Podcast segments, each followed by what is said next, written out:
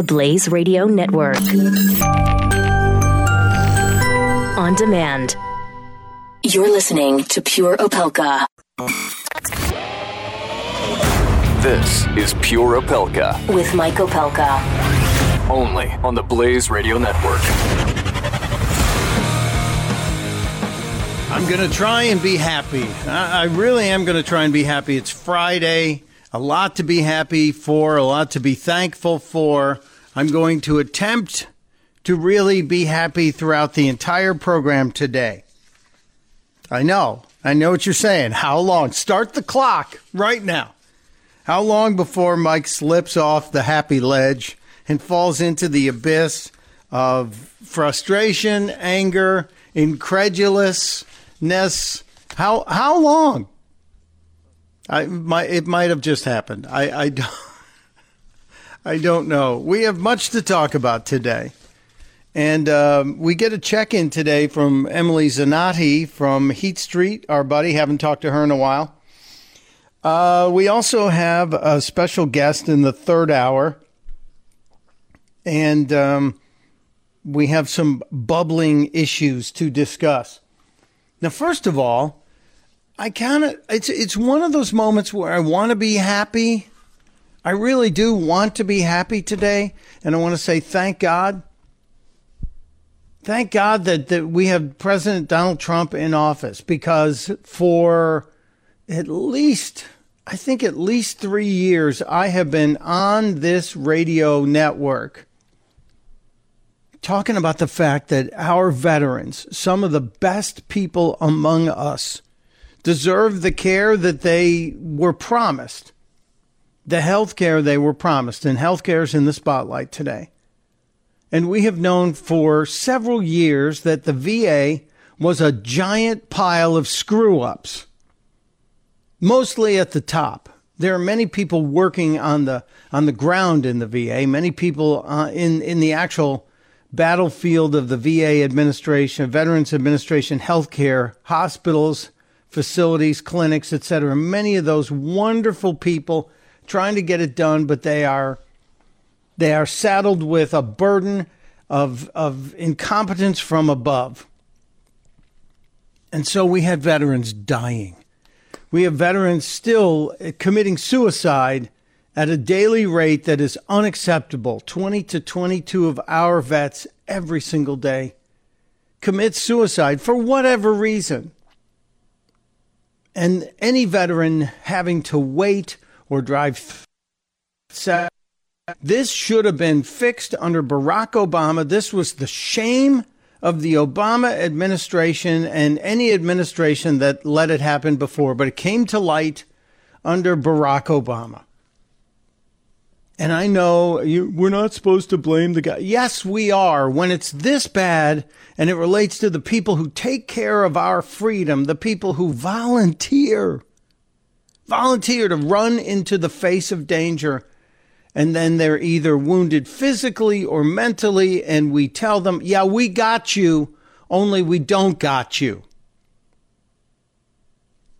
President Trump just signed the VA Accountability Act the Veterans Administration accountability legislation, which reportedly will make it easier to fire VA employees for misconduct. Before this, there, there were people that could sit in their VA offices in front of their computers watching porn all day, and it was virtually impossible to fire them. What about the incompetent folks who had the lists, who had the list, the secret list that decided basically life or death. You want to talk about death panels? We had death. What about that? And if this is true, Mr. President, I expect to see heads rolling immediately. I expect to see uh, house cleaning going on. Just re- it's time, sir. And this will be one of those places that should you decide to campaign and run run again and campaign for for this same office in 2020. This is one of those things that I know those of us on the conservative side of, of the aisle will measure your success and decide where we're going to put our vote. Not that I think any Democrat will do much better. but I want to know the veterans problem, the VA. The VA problem has been fixed. So let's go, sir. It's go time. You signed the legislation. He has the VA secretary in, with him and in front of the crowd. He's got uh, they they brought up a vet who had lost a leg and he had he had so much trouble getting a prosthetic leg that it was ridiculous. Now they're all gathering for the signing, which is terrific. Let's sign it and let's get moving. Let's get I want I would love for the president of the United States to sign this bill which is happening right now. Just a few minutes after noon East Coast time.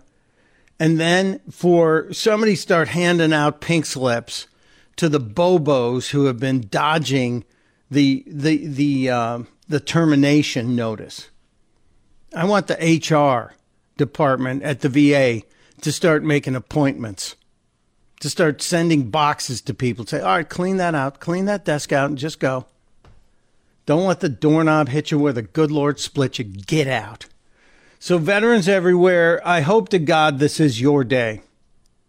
I hope to God this is a time that you can look at your country and say, Thank you. Thank you, America. I hope that this day will be as important this day will be as important as yesterday was in 1944 when the GI Bill was signed. I hope that veterans will point to will point to today, June 23rd, 2017, and say this is the day America straightened it out and fixed it and started taking care of us. What a great thing that would be, especially leading into uh, we're we're just less than two weeks away from the Independence Day celebration. This is this is hopefully good news, and you know it's going to take some of the attention away from the uh, the news networks and all of the time they had planned on poking holes in what's not even a bill yet, what just is a discussion draft from the Senate on health care. Or it's going to take time away from the discussion on whether or not Robert Mueller is hiring a bunch of Hillary Clinton fans and donors, and whether or not he should recuse himself, which is something we're going to discuss today, something that needs to be discussed today. Bunch of things going on today, a bunch of things, and I have some things I want you to watch. I know I mentioned um, I mentioned my concerns about sending um, American troops to El Salvador yesterday. It hasn't happened yet. I'm telling you, it's coming down the pike. And I don't have confirmation from the DOD on that. I just have a little bit of um, information. And that's really all I can say about it. But uh, I'm, I'm just, uh, I hope to tell you soon. But so, so we'll get into that. Here's the phone number 888 900 888 900 uh, 3393 888 900 3393. I did post a vital question of the day today.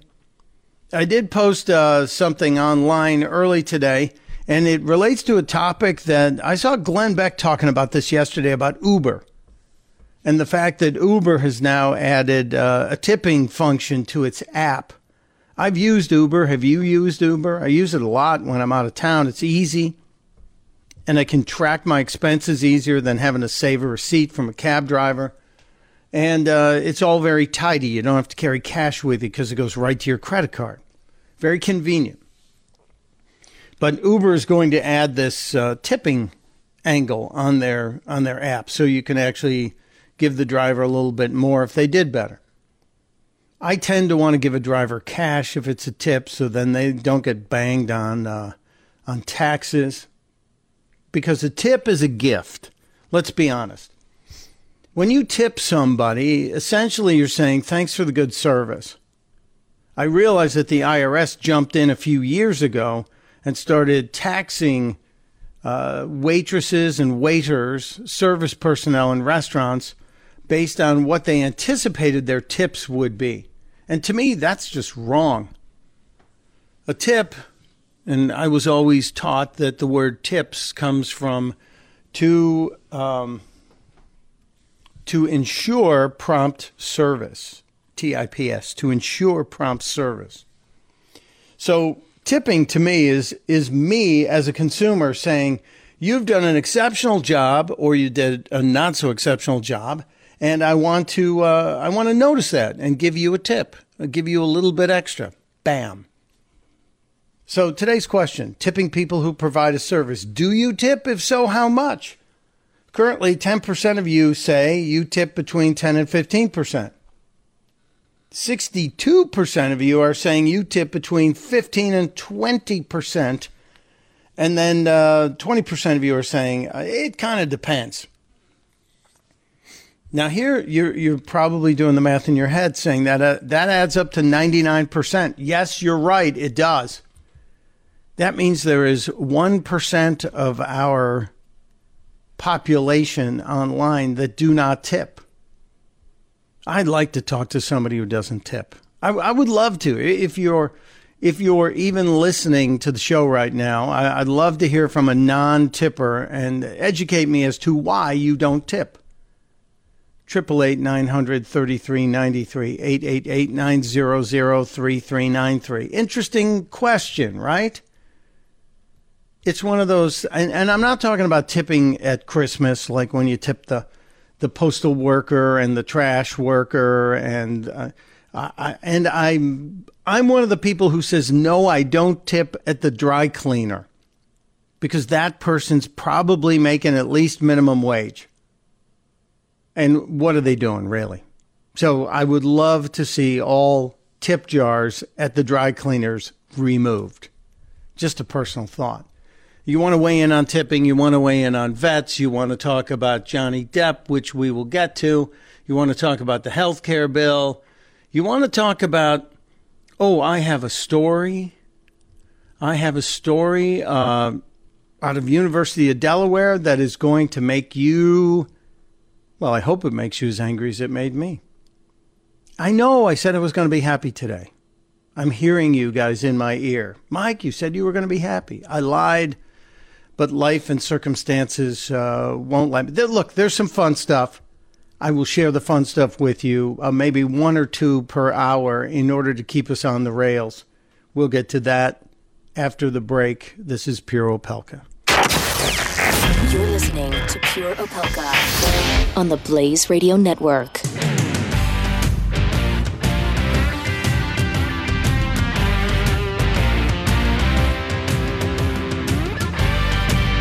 Individuals and businesses with tax problems, listen carefully. If you owe over $10,000 in back taxes or have unfiled tax returns, we can help you take back control. The IRS is the largest and most aggressive collection agency in the world, and they can seize your bank account, garnish your paycheck, close your business, and file criminal charges. Take control of your tax problems now by calling the experts at Tax Mediation Services at 800 600 8192. That's 800 600 8192. 800 600 8192.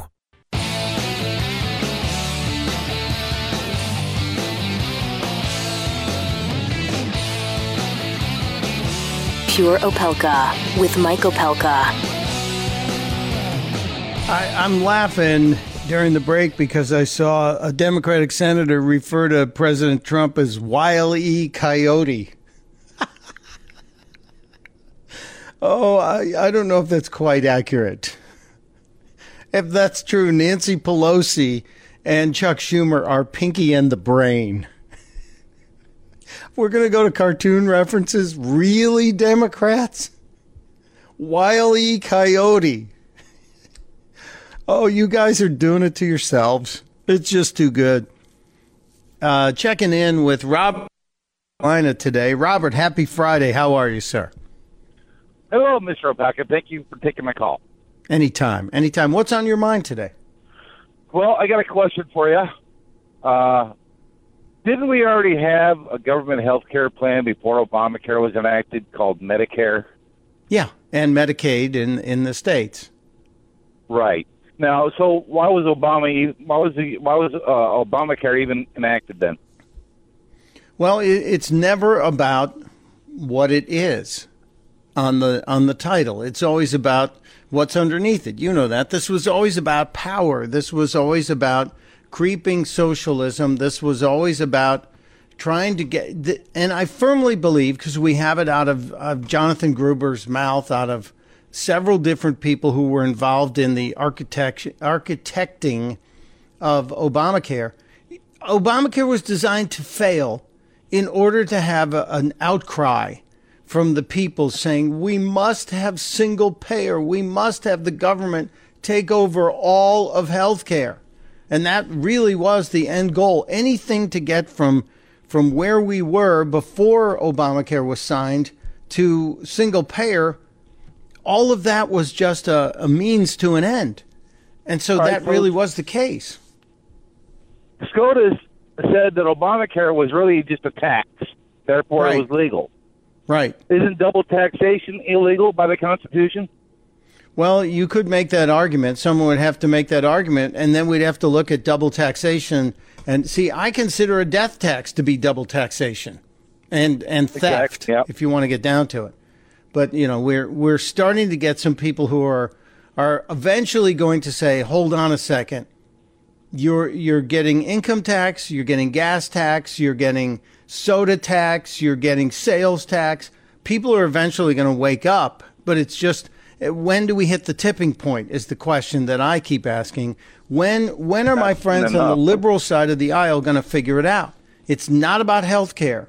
It's about control. It's about the bigger agenda, and it's really about uh, uh, not loving liberty. And they they're playing off, I believe, Robert. They're playing off the sentiments of a population that has been so softened over the indoctrination of the past years that they want government to give them everything. They want a guaranteed job, a guaranteed home, a guaranteed basic income, everything. And healthcare is one of those first steps on that path.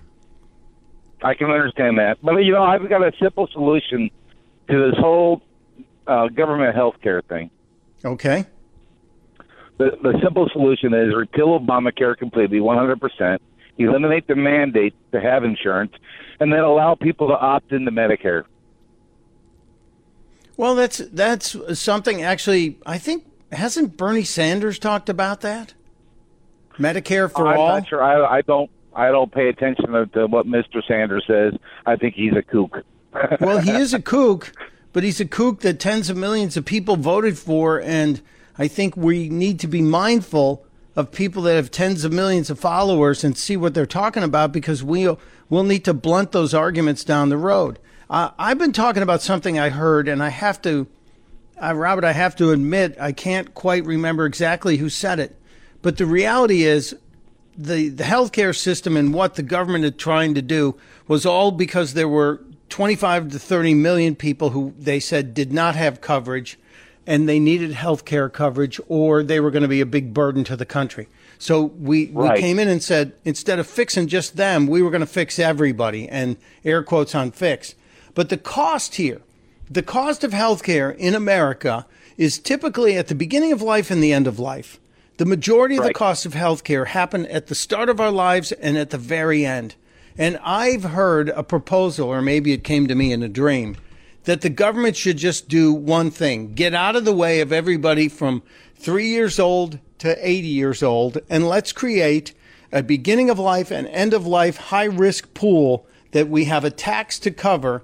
And then those people are in there, and the rest of us, we're back to the old free market system without any limitations of state line sales. And I think we would have an economically stable situation for most of the country and then we would have this high risk pool that the rest of us would have to cover. Just my thoughts. I've got less than a minute. Yay or nay? What do you think? I think it'd be. I, I think you're eliminating the people who are who are really poor in the country, though that that want insurance but can't afford it through the regular means. So That's allowing them to opt in with a with a uh, with a copay and a and a you know uh, overhead, uh, whatever you call it, the deductible. I see what you're saying. I see what you're saying. So I, I need to fold my plan in with yours. So we're we're making right. progress. We're at least working together. This, ladies and gentlemen, is called bipartisanism, and we'll be right back.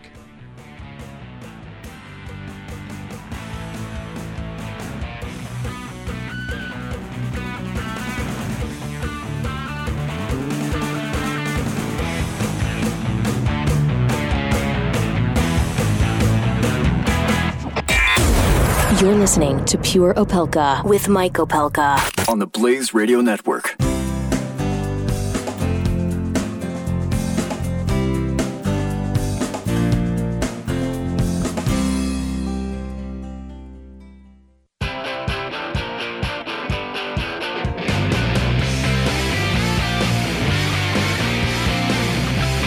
Listening to Pure Opelka with Mike Opelka. Part of the next generation of talk radio on the Blaze Radio Network. Welcome back to Pure Opelka. Don't forget, you can uh, do what Robert did and join the conversation. Triple eight nine hundred thirty three ninety three. We were talking about healthcare and coming up with our own solutions. We're going to see some pretty heated debates going on over the next few days, and then there'll be a final draft of the bill and a vote. And uh, right now, I'm I, I don't know if it's going to get through. I don't know if the Senate's going to get through, and we'll get to that, but I have to bring something up. Is anyone else watching bad summer replacement television like I am? I, I tuned in last night to watch Beat Shazam. You know, there's an app on your phone. If you have a smartphone, and if you've always wanted, the, the app has been around forever, and it's it's actually very good. You would listen to a song and you could hold up your phone and Shazam would listen and tell you what the song is and who sang it. And it was so handy. And you know, it's not because the phone is listening to the music. It actually, I believe there's digital encoding in most songs you can buy. And this this is how it helps track how many times a song plays on the radio so they can play pay royalties and stuff like that. And I've used Shazam in the car. If you're driving in the car, you don't want to try and uh, record a song, but if you quickly tap on Shazam, it'll it'll tell you what the song was. Because too often the guy on the radio doesn't tell you what the song is, and then it's gone, and you're trying to explain it to somebody. And some genius, and I think Jamie Foxx was part of it, turned this into a game show. And it's been on for a few weeks. Uh, I had only seen a couple minutes of it when I was in Dallas. So last night I tuned in because I heard it was the, the last episode of the trial of these first like six episodes. And I, was sucked in immediately because it's different music categories and it's people competing against each other before one person gets to compete against the machine and there's a million dollars involved. And last night, uh, there was a, a, couple who were uh, dating pretty seriously because she mentioned that she wanted to get engaged. She was hoping he would eventually propose to her. There were a couple of guys who were friends. And then there were uh, two musicians, and I thought that was weird. There was a singer, uh, Shannon, who, who actually had a hit song, Let the Music Play and one of the guys who was an early hip hop guy, part of uh, Stetsasonic a long time ago. I forget his name right now. And the, I thought it was unfair at first. I was like, wait a minute, you got two people that were in the music business? That seems like an unfair advantage. Well, the categories were very different. It was, it was uh, 80s, 90s. There was one category of all U2 songs, and there was one hip hop. And I thought, the the two musicians would would just sweep that. They lost. They they didn't get to take on the big machine. I think they got seven thousand dollars or something when they left. But this young couple made it all the way to the final round against the, the big Shazam machine. And each time you identify a song, if you beat the machine, you get 25 grand and they already had 70 or 80 grand, something. So they get all the way through and they beat the machine on five songs. They have $197,000 that's up on the board. And Jamie Foxx says you can take the money and go home and you can have a hundred, almost $200,000. And these two looked like, and that was the most money they'd ever seen. It would have been the most money I'd ever seen in one pile. Or you can play against the machine, and they've been running the table pretty good. And um, they chose to play for the million bucks. And if they lose, the money's going to get cut in half and they're going home with $98,000 and change, whatever it was. And as they talked about the opportunity to win the million dollars, Jamie Foxx did what most of us do when we think about a big return, a big prize. He said, What would you do if you win? And each one of them, they weren't married, remember, these were two young people, maybe in their early 30s, late 20s, two young people who said, the, the young lady said, My mom struggles every month to make her house payment and I would help fix that. And the other guy said his his family had had some medical expenses. Uh, I think I think he said his his mom had a motorcycle accident, which I was sitting there trying to wrap my head around my mom riding a motorcycle. But their first instinct was to take care of their families. And I thought, wow, okay. These are two people who understand, and you would hope that they're being honest when they talk about that and they chose to take on the machine. And then they tell you which category is it's in and you have to you have to guess the song. And they let the young lady she chose to compete. I think it was 80s music or something. And i believe the song was shout. And that's all you have to do is get the title right. But if you get one word in the title wrong you lose and if the machine gets it before you do, because apparently Shazam gets it within two to five seconds. So you have to be pretty fast on the draw. And they were getting everything in one to one to two seconds most of the time. But this young lady hit the hit the button, gave gave the answer, and they won the million bucks. And I just thought, great. And then the skeptic in me starts thinking, wait a minute, this is the last episode of this show in the series? Nobody won the million dollars until this time. Nobody ever was successful against the machine until the very last show. I'm just thinking they made it a little bit easier in hopes that somebody could win so they could get renewed. And you know what? I don't care. Somebody won a million bucks. The show is fun to play along. If you've seen it, you know what I'm talking about. If I'm wrong, call and tell me I'm crazy just a little sidebar. Um, I, this is this is summer TV like I used to remember summer TV when I was a kid. It was either game shows that nobody knew would be successful, and they were trying them out, or it was um, variety shows. You know, it was the Brady Bunch Family Variety Hour, or the Osmonds, or somebody. Um, but uh, the Hudson Brothers. But the um, the the story last night was a young couple not married, but it, I'll bet you they're engaged today, wins a million bucks because they were fast on the draw and they knew music. Pretty simple concept. And I'll tell you, all that says to me is there are ideas out there yet to be explored and discovered that could turn into great industries and great businesses. And I know I talk a lot about protection of ideas and intellectual property on this show, but I do believe that's part of what America's about. That's part of what the greatness of this country is about. It's finding something that you're interested in and you love or you want to improve and make better. And if you do make it better, if you do improve it, if you do create something out of your mind, it can become something that will make your life, your family, the nation better. And that's why I, I so stand behind intellectual property rights as much as I stand behind just regular property rights, intellectual property rights are just as important. So, a little I know I got off on a little preachy thing about about this. When I come back, I want to talk about something that really ticked me off and it happened here in Delaware. It happened here in Delaware and I almost I, I almost can't believe it happened. And it ties to North Korea. Intrigued, right?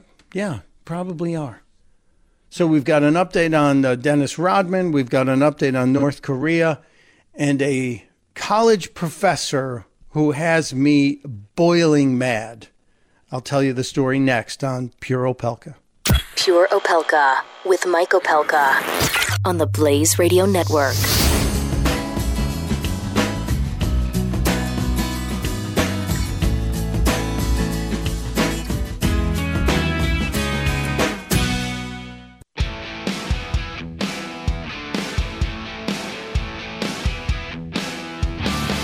You're listening to Pure Opelka with Mike Opelka on the Blaze Radio Network.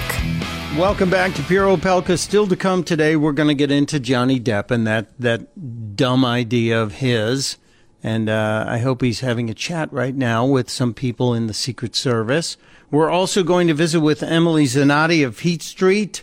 Haven't heard from her in a couple weeks, and I, I love to keep up with Emily. You're going to meet a hero and uh, she may not know she's a hero, but in the middle of the second hour, you're going to meet a hero. And I have a story to tell you out of Toronto that's going to prove to you Canadians can be just as dumb as Americans can be, and maybe dumber. And uh, here in Delaware, here in, in the in the lovely state of Delaware, we have uh, the University of Delaware. That's where the Joe Biden School is, right? You've you've all heard about that.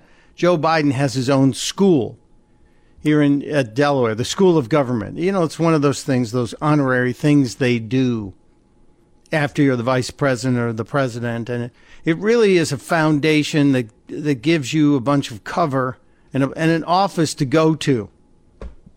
It, it's kind of it's kind of Bravo Sierra, you know what I'm saying? But a bunch of Joe Biden's buddies will get jobs and they'll get donations and they'll put out white papers and basically do nothing. But it'll look good on your on your resume to say, "Oh, I was a fellow at the Biden school." Right. But at that same University of Delaware, a professor, a professor of anthropology has put out what has to be the ugliest statement on the Otto Warmbier tragedy that I have seen.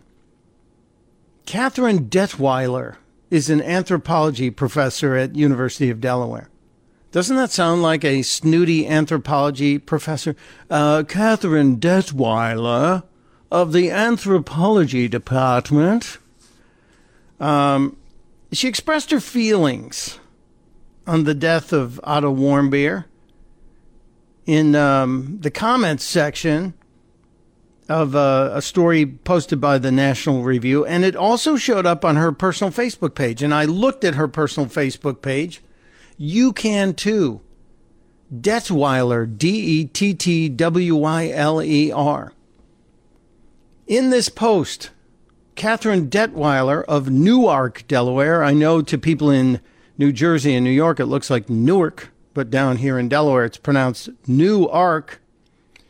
In uh, Newark, Delaware, the University of Delaware professor writes, Is it wrong?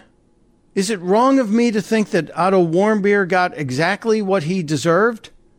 Okay, that sentence alone is enough for you to, to warrant public shaming, Miss Dettwyler. You're allowed to say it, of course.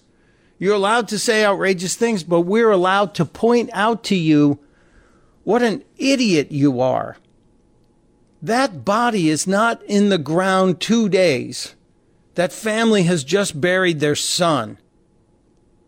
And no matter what you think of his actions, it's a little insensitive.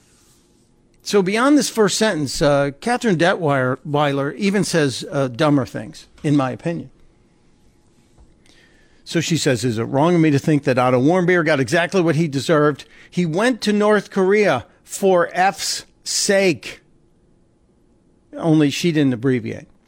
And then acted like a spoiled, naive, arrogant U.S. college student who had never had to face the consequences of his actions, period. Um, he did go to North Korea, but so have many people. There are tours you can take. We had a, a, police officer on this radio show two days ago who had also just gone to North Korea. Now, he didn't act like a spoiled, naive, arrogant U.S. college student who had never had to face the consequences of his actions. But is, is it okay, Ms. Dettwyler, Professor Dettwyler, is it okay to uh, give the death penalty. I wonder how she feels about the death penalty here in America. And this guy stole or attempted to steal a banner.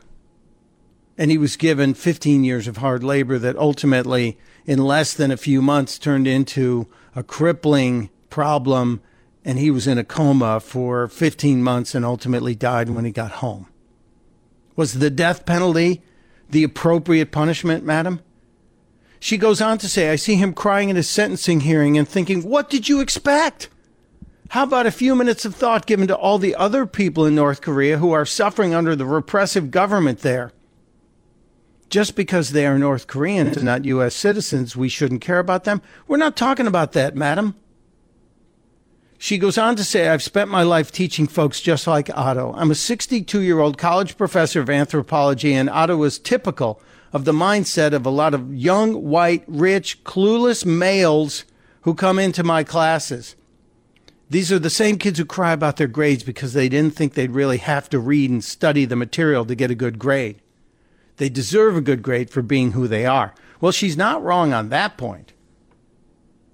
But we're not talking about a bad grade. We're talking about 15 years of hard labor for a dumb prank that he probably wouldn't have done had he known it would have been a 15 year sentence.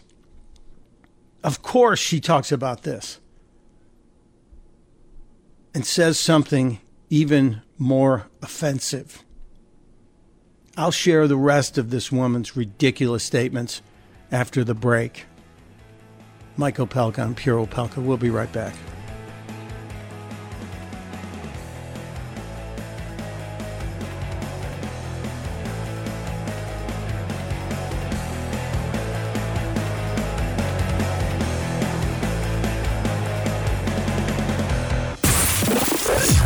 Pure Opelka. With Mike Opelka on the Blaze Radio Network.